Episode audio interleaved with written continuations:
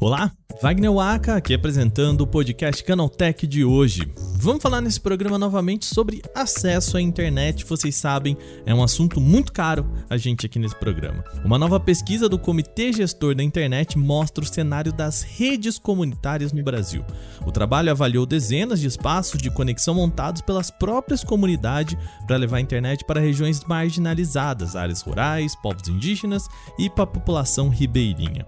Quem vai contar para a gente os achados dessa pesquisa inédita é o coordenador do projeto, Fábio E um papo que a gente bate nesse programa. No segundo bloco, vamos falar de um caso inusitado. No sábado, uma pessoa divulgou um tweet lamentando ter perdido todos os registros que fez do show do Alok no Rio de Janeiro no Rock in Rio de 2022. O motivo seria que um feixe de laser do palco teria queimado a câmera do seu celular. Mas Será que isso é possível? Isso acontece? Os lasers usados em shows e outros eventos podem causar danos ao sensor do dispositivo? Bom, é isso que a gente vai responder no programa de hoje. Por fim, o Instagram foi multado em mais de 2 bilhões de reais por um órgão europeu. A causa disso é uma exposição de dados de menores de idade que fere a Lei Geral de Proteção de Dados por lá. Começa agora o podcast Canaltech, o programa que traz tudo o que você precisa saber do universo da tecnologia para começar o seu dia.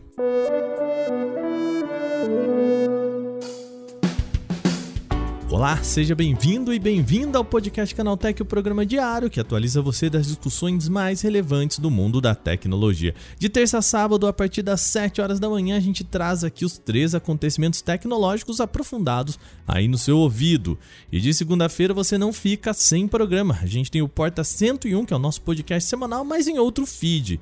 E nessa semana a gente está falando sobre como o TikTok se tornou a plataforma de comprinhas e também de acesso a restaurantes restaurantes, a gente conversou com o pessoal que compra produtos, apresenta ali nas redes sociais e também com um casal que vai a restaurantes que aceitam VR e falam pra gente se os restaurantes são bons ou não. A gente vai contar tudo sobre essa mecânica do TikTok para vocês lá no nosso Porta 101. Então vai lá, segue a gente também lá no outro feed, aí no seu agregador para receber sempre os episódios novos e também, já que você tá lá, deixa aquela avaliação positiva pra gente, tá bom?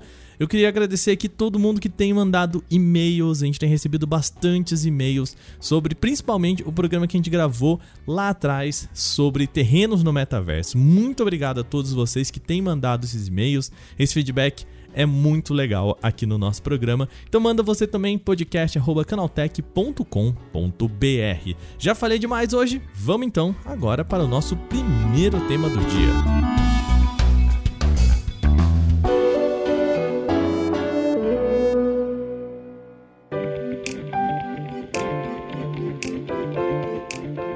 Começa o nosso programa falando de acesso à internet. O Comitê Gestor da Internet lançou ontem uma pesquisa inédita sobre redes de comunidades no Brasil. Essas são as redes de tecnologia com três características básicas. A primeira é não ter foco no lucro. O grupo pode até receber, e a gente vai falar que recebem geralmente aporte financeiro para se manter, mas não tem objetivo de lucrar com isso. O segundo ponto é que esse grupo tem autogestão e o terceiro é que possuem graus de autonomia sobre implementação e manutenção da tecnologia. Bom, se você não entendeu ainda, a gente está falando de espaços de acesso à internet gratuitos, por vezes físicos ou só com compartilhamento de rede. Ou seja, é um ponto de internet gratuito ou um espaço como uma LAN house comunitária. O estudo mapeou esses pontos de rede e fez descobertas interessantíssimas sobre o setor. Para explicar melhor sobre a importância dessas redes, eu converso agora com Fábio Storino, coordenador da pesquisa. Olá, Fábio, mais uma vez aqui no nosso podcast Canaltech, tudo bem? Como tá? Olá, tá tudo ótimo por aqui e um prazer estar de volta aqui no podcast. Agradeço, muito, muito obrigado. Bom, a gente tem nova pesquisa né? Redes comunitárias de internet no Brasil. Acabou de sair, né? Fábio, a ideia da pesquisa é falar sobre acessibilidade de internet no Brasil, certo? Como que a gente tá as pessoas estão tendo mais acesso, a gente diminuiu, aumentou essa, essa acessibilidade à internet. Qual que é o panorama disso?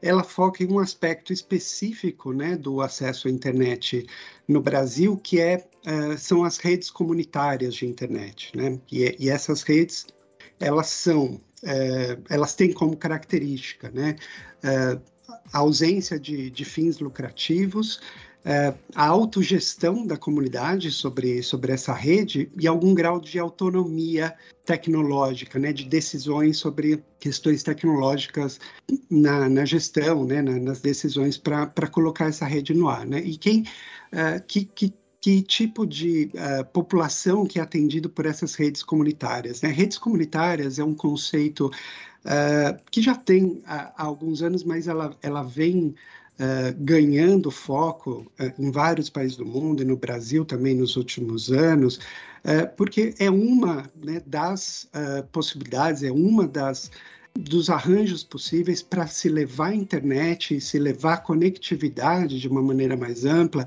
em algumas regiões do país menos servidas, né, onde a conectividade é uh, é uma grande barreira, né, é uma questão. Então, no caso do Brasil, nós identificamos dezenas de redes, né, chegamos a, a, a localizar, mapear 63 redes comunitárias por todo o território nacional, conseguimos entrevistar 40 dessas redes e elas estão presentes, sobretudo, uh, no norte, no nordeste e no sudeste do país.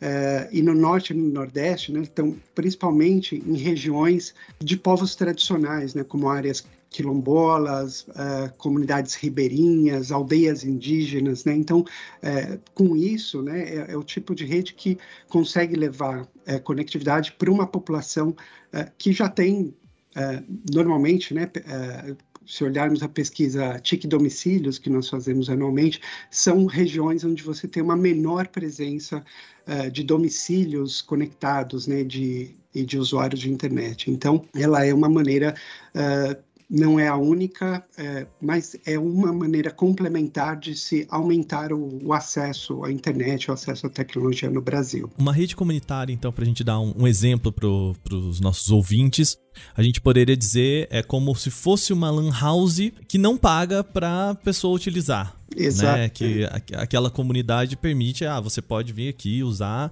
Um dos pontos interessantes é como que essas comunidades se bancam, né? Porque é isso, a gente sabe que por mais que o, o, usuário não pague, de algum jeito essa roda tem que girar, né? É muito interessante saber que doação é, é, um ponto muito forte, né, dessa, dessas redes, né? É, então as redes elas, elas se iniciam, né, com uma vontade da comunidade de, de ter uh, conectividade, de, de dar acesso uh, para os membros da, da comunidade, né? Acesso não, não apenas à internet. É um, um, dos aspectos que a gente pode conversar rapidamente aqui é que nem todas as redes comunitárias oferecem acesso à internet. É a maioria delas, uh, só que nem todas. Né? O, o, principal é o uso da tecnologia e a articulação por meio da tecnologia de uma comunidade. Né? Mas a, a grande maioria delas, mais de 80% dessas redes comunitárias, um dos objetivos é levar acesso à internet, né? Mas a, às vezes quando a rede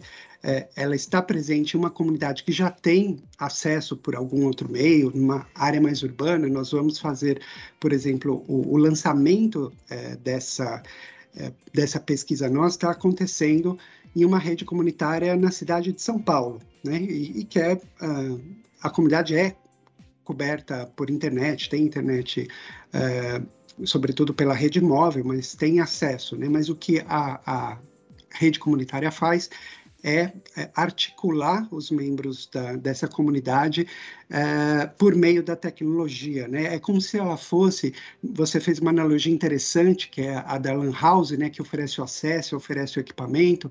Algumas oferecem só o equipamento, um espaço onde a comunidade pode acessar a internet por meio de, de computadores, né? Que tem lá um espaço com o equipamento, mas ela também funciona como uma grande intranet da comunidade. Então, às vezes, algumas redes comunitárias, ela, ela tem como foco promover acontecimentos eventos, eventos culturais da comunidade, promover negócios da comunidade, fazer circular eventos, campanhas entre os membros da comunidade. Então, é como se fosse uma, uma grande rede corporativa, onde essa corporação é a comunidade, né? Então, fazendo campanhas, mobilizando para alguma ação em prol da comunidade. Então, ela é essa rede é, da comunidade, né? Mais do que simplesmente prover acesso como uma lan house, é fazer com que a comunidade é, se desenvolva, melhore por meio do uso da tecnologia e também da internet. Nesse sentido, após esse levantamento, quais são as descobertas? Né? É, a gente tem um, um mapeamento dessas comunidades, né? uma conversa.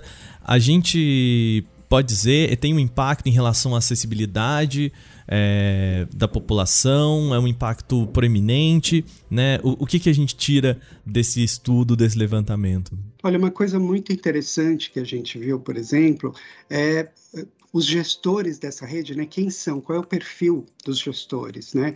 Embora a gente esteja falando de uma de um tipo de configuração bastante técnica, né? Com, com bastante uh, com uma necessidade de, de, de um conhecimento técnico né, para operar uma rede, porque é, é uma rede, né, trata-se de uma rede, precisa de equipamentos, precisa, às vezes, de servidores ou de, de roteadores especiais, né, precisa, quando a gente está falando de uma comunidade que ocorre, que acontece é, lá na, na região norte, uma aldeia indígena, uma comunidade quilombola, às vezes você tem aspectos da região, aspectos do local, do território, que exigem é, um tipo de equipamento especial, é, é, torres, né? Você precisa de antenas, precisa é, tomar decisões tecnológicas importantes para conseguir fazer com que aquela comunidade se conecte, né? Então a gente está falando de, de, uma rede que envolve certa complexidade técnica, né? E os gestores, é, nós vimos que eles têm um, um, tipo de capacitação, né? Em termos de escolaridade, de formação,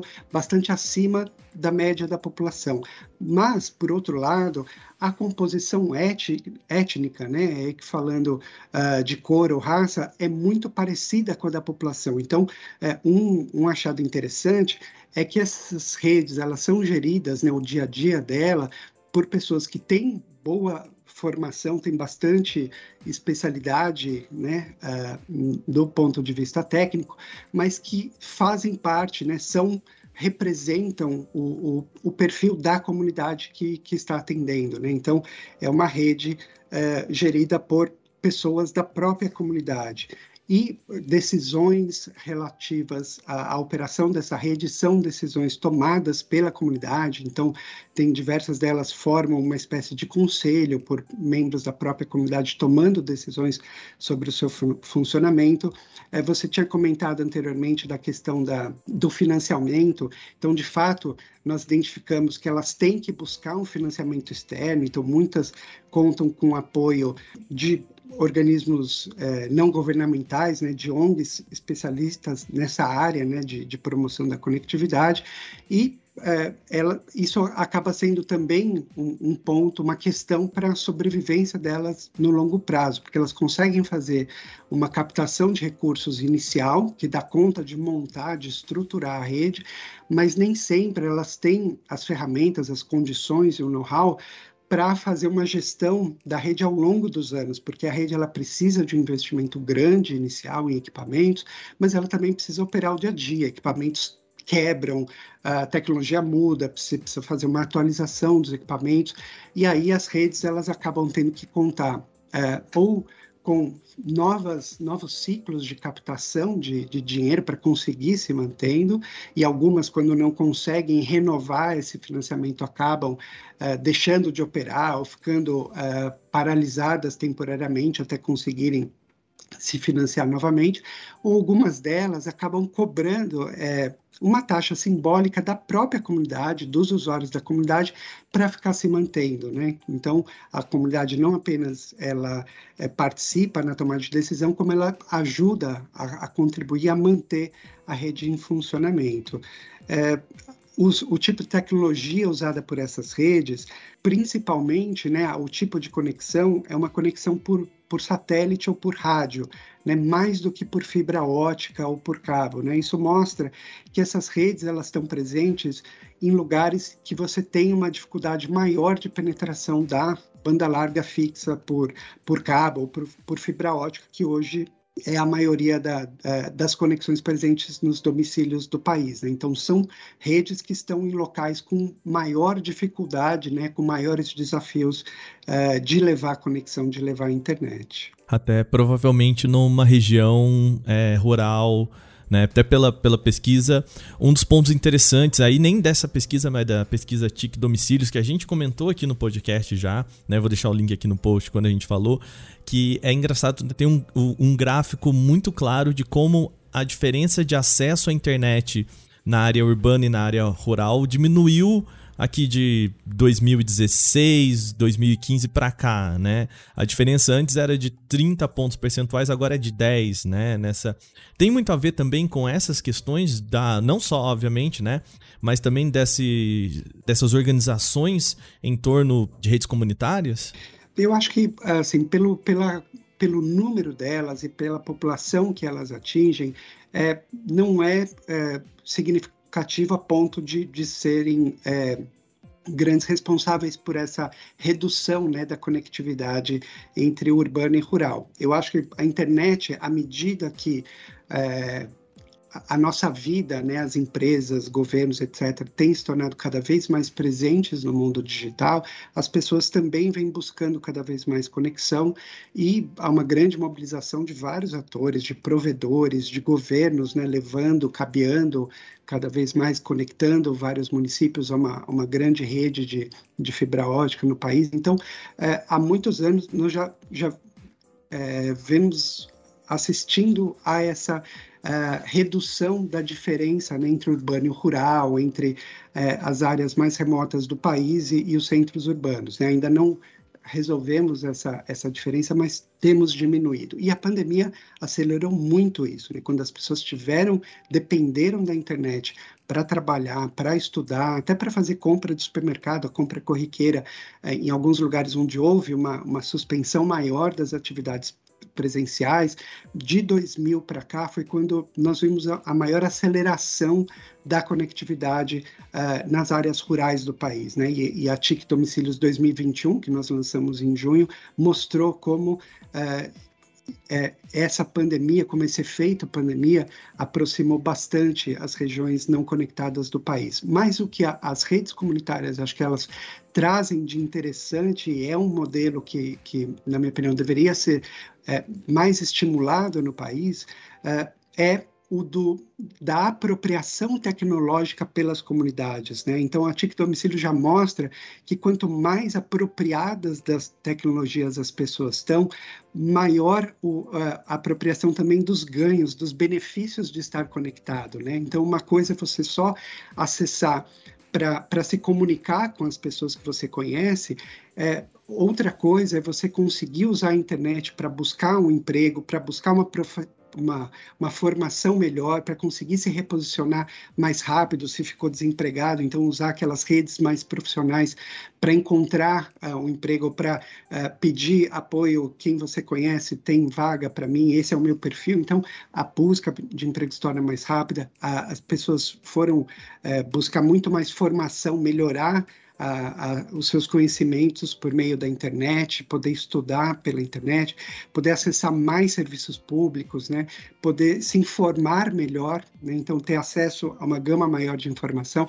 E aí você tem uma questão, né? nós temos na internet, ela oferece muito mais informações, mas ela também, se você não estiver bem apropriado da tecnologia, saber reconhecer, ler uma URL, saber a fonte de um link que você recebe por rede social, por mensagem instantânea, você fica mais sujeito, por exemplo, a cair numa, numa campanha de desinformação, a cair em, acreditar em notícias falsas. Então, estar apropriado da tecnologia é uma maneira de você tirar mais benefícios dessa tecnologia e da internet. E nisso as redes comunitárias elas têm um papel muito positivo para aquelas comunidades onde elas atuam. Fábio, Obrigado mais uma vez. É, eu vou deixar aqui pro pessoal, fica aí o, o vou pedir para você fazer só uma um, mais uma coisinha aqui que é fala pro pessoal quem quiser acessar a pesquisa e se aprofundar um pouco, é, ela vai estar disponível no site. Como que qual que é o melhor caminho no site do Nick, do TIC, onde que vai ser, né? Sim. Fala o caminho para o é, pessoal. É, então a pesquisa ela deve estar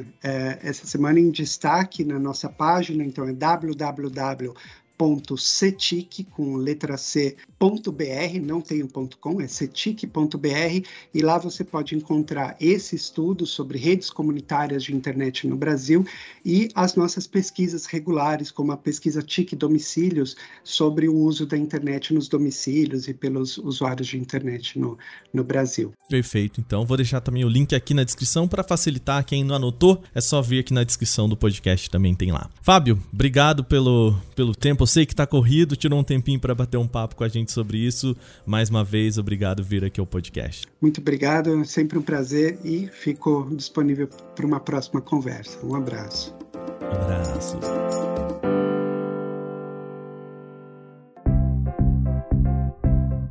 Vamos para o segundo bloco agora para um fato curioso. Uma pessoa no Twitter compartilhou o momento em que a sua câmera deixa de funcionar durante um show neste sábado no Rock in Rio.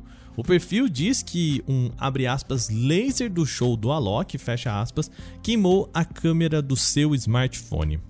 Bom, mas será que isso é possível? Quem foi atrás dessa resposta é o nosso repórter aqui do Canaltech, Lupa Charlot. Lá no nosso site ele queria responder: os lasers usados em shows e outros eventos podem causar danos ao sensor de um dispositivo, como uma câmera de celular? Bom, a resposta que ele descobriu é que sim é possível. Infelizmente, os raios laser usados em shows podem queimar os sensores de câmeras de celular e até de câmeras fotográficas profissionais, tá? Vamos lá, eu explico por aqui. Casos como esse não são exatamente super comuns, mas relatos o suficiente para que a própria Sony alerte sobre o tema.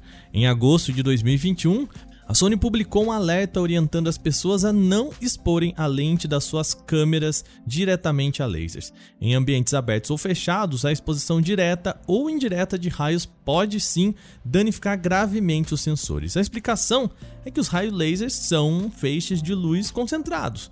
Por conta disso, são capazes de gerar calor e interferência. É possível que isso gere diferentes tipos de danos para a câmera. Por exemplo, mais leve, ele causa pixels mortos nos sensores, ou seja, pequenos pontos nos quais não se capta mais a imagem. Nesses casos, o usuário vai notar que as fotos e vídeos podem ter pequenos pontos ali em branco e tudo bem, aí a gente até consegue passar. Isso quer dizer que os sensores fotográficos possuem alguns pixels mortos que impedem a câmera de capturar as imagens perfeitamente. Em casos mais extremos, a gente vê os pixels mortos podem ser maiores e até formar linhas inteiras na vertical, na horizontal. E bom, aí não dá para usar a gravação nem a foto mais. A exposição ao laser pode causar um efeito que a gente chama de burn-in e inutilizar o sensor fotográfico. Lembra quando a gente tinha aquelas máquinas analógicas e a gente tinha os filmes que a gente não poderia colocar na luz porque eles queimavam de acordo com a intensidade? É mais ou menos isso. Os sensores das câmeras não são assim tão sensíveis, mas um feixe de luz concentrado, claro, é mais forte do que como a gente tinha antes, né? De só colocar um filme exposto à luz. No caso de câmeras profissionais, um sensor pode queimar em questão de segundos após ser exposto a um laser. É, pois é, o mesmo pode acontecer com sensores de smartphones. Agora eu sei que você está ouvindo aqui nesse programa o que eu estou falando e pensar: nossa senhora, nunca mais eu vou tirar uma foto ou filmar um show. Calma, esse é um efeito bastante raro, tá? E pode ser sim evitado. Para que o sensor seja queimado, o feixe de luz precisa ser direcionado certinho para o sensor do aparelho. Isso quer dizer que se você estiver filmando o palco, é bom não apontar diretamente para os canhões de luz. Eu sei que isso não é exatamente fácil de fazer, mas é a melhor dica que a gente pode dar neste programa.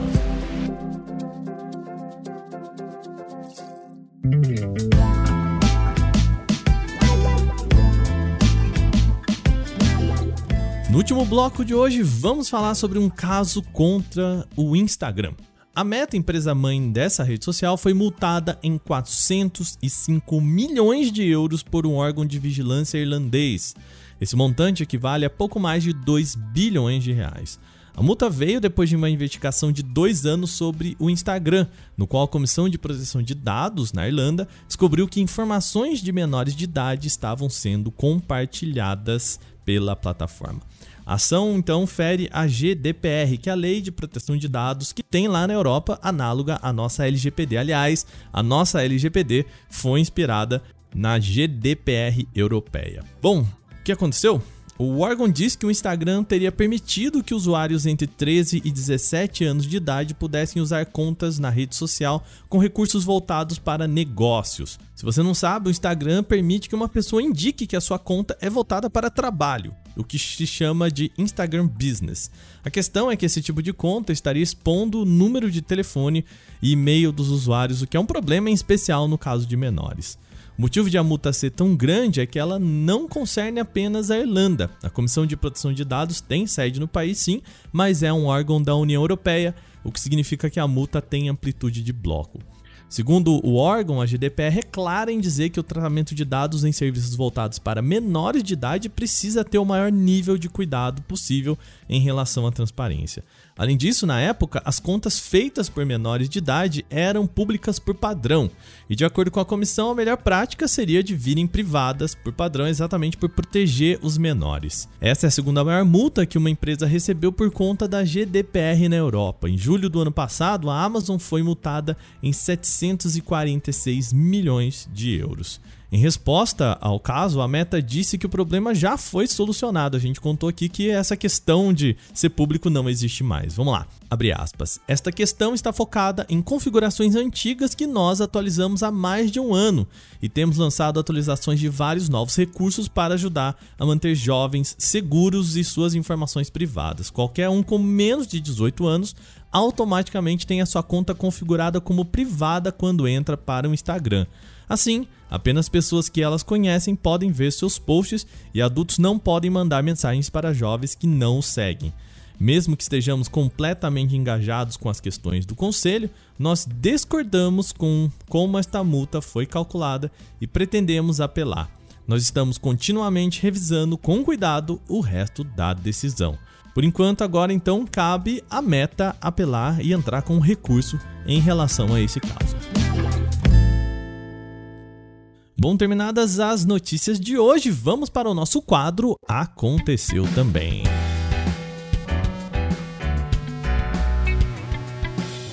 Aconteceu Também é o quadro em que a gente fala das notícias também relevantes, mas que não geram uma discussão maior. A Samsung confirmou que os novos dobráveis, o Galaxy Z Fold 4 e Z Flip 4, serão enviados com carregador na caixa para o Brasil. Desde a estreia da linha Galaxy S21, a marca não disponibiliza o acessório na caixa dos dispositivos lançado em boa parte dos países em que atua, isso inclui o Brasil.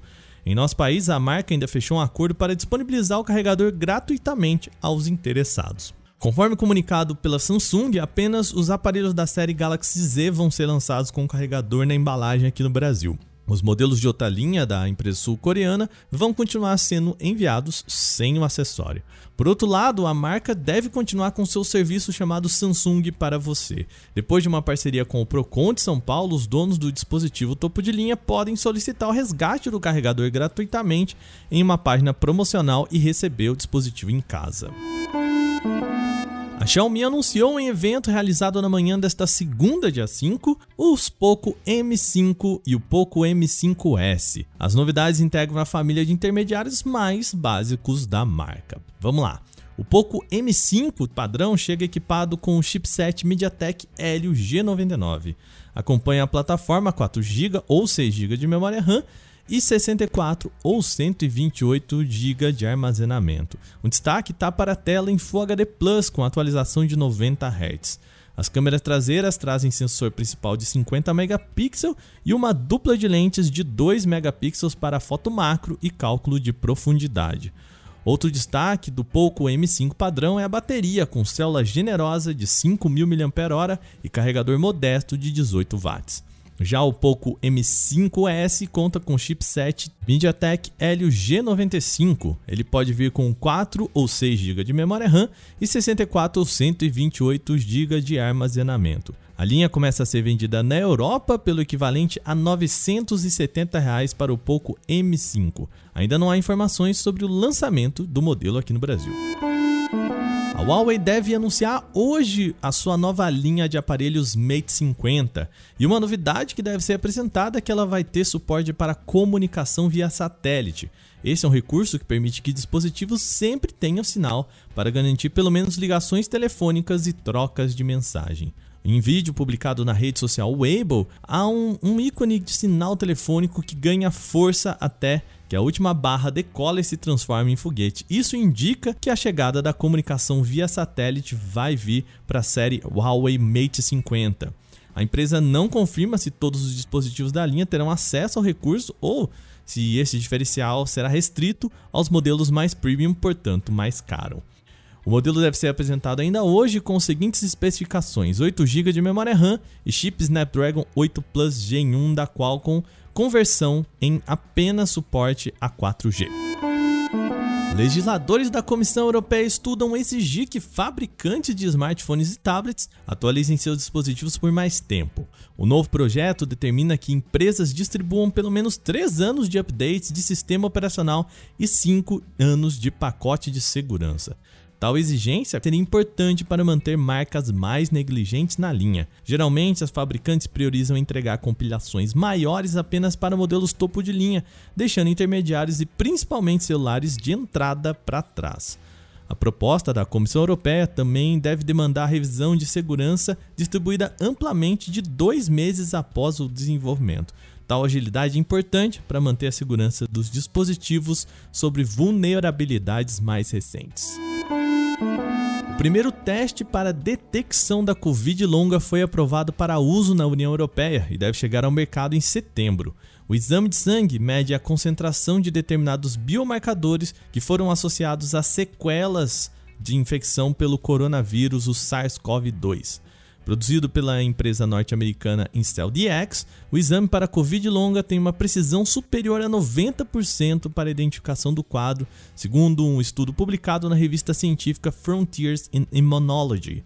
Os resultados dessa pesquisa orientaram os agentes de saúde na aprovação do teste até então inédito para a Covid-19. Vai lembrar que, de acordo com a OMS, de 10 a 20% dos indivíduos com Covid-19 vão sofrer com uma variedade de efeitos a médio e longo prazo, ou seja, a Covid longa. Entre os sintomas mais comuns estão a fadiga, a falta de ar e a disfunção cognitiva.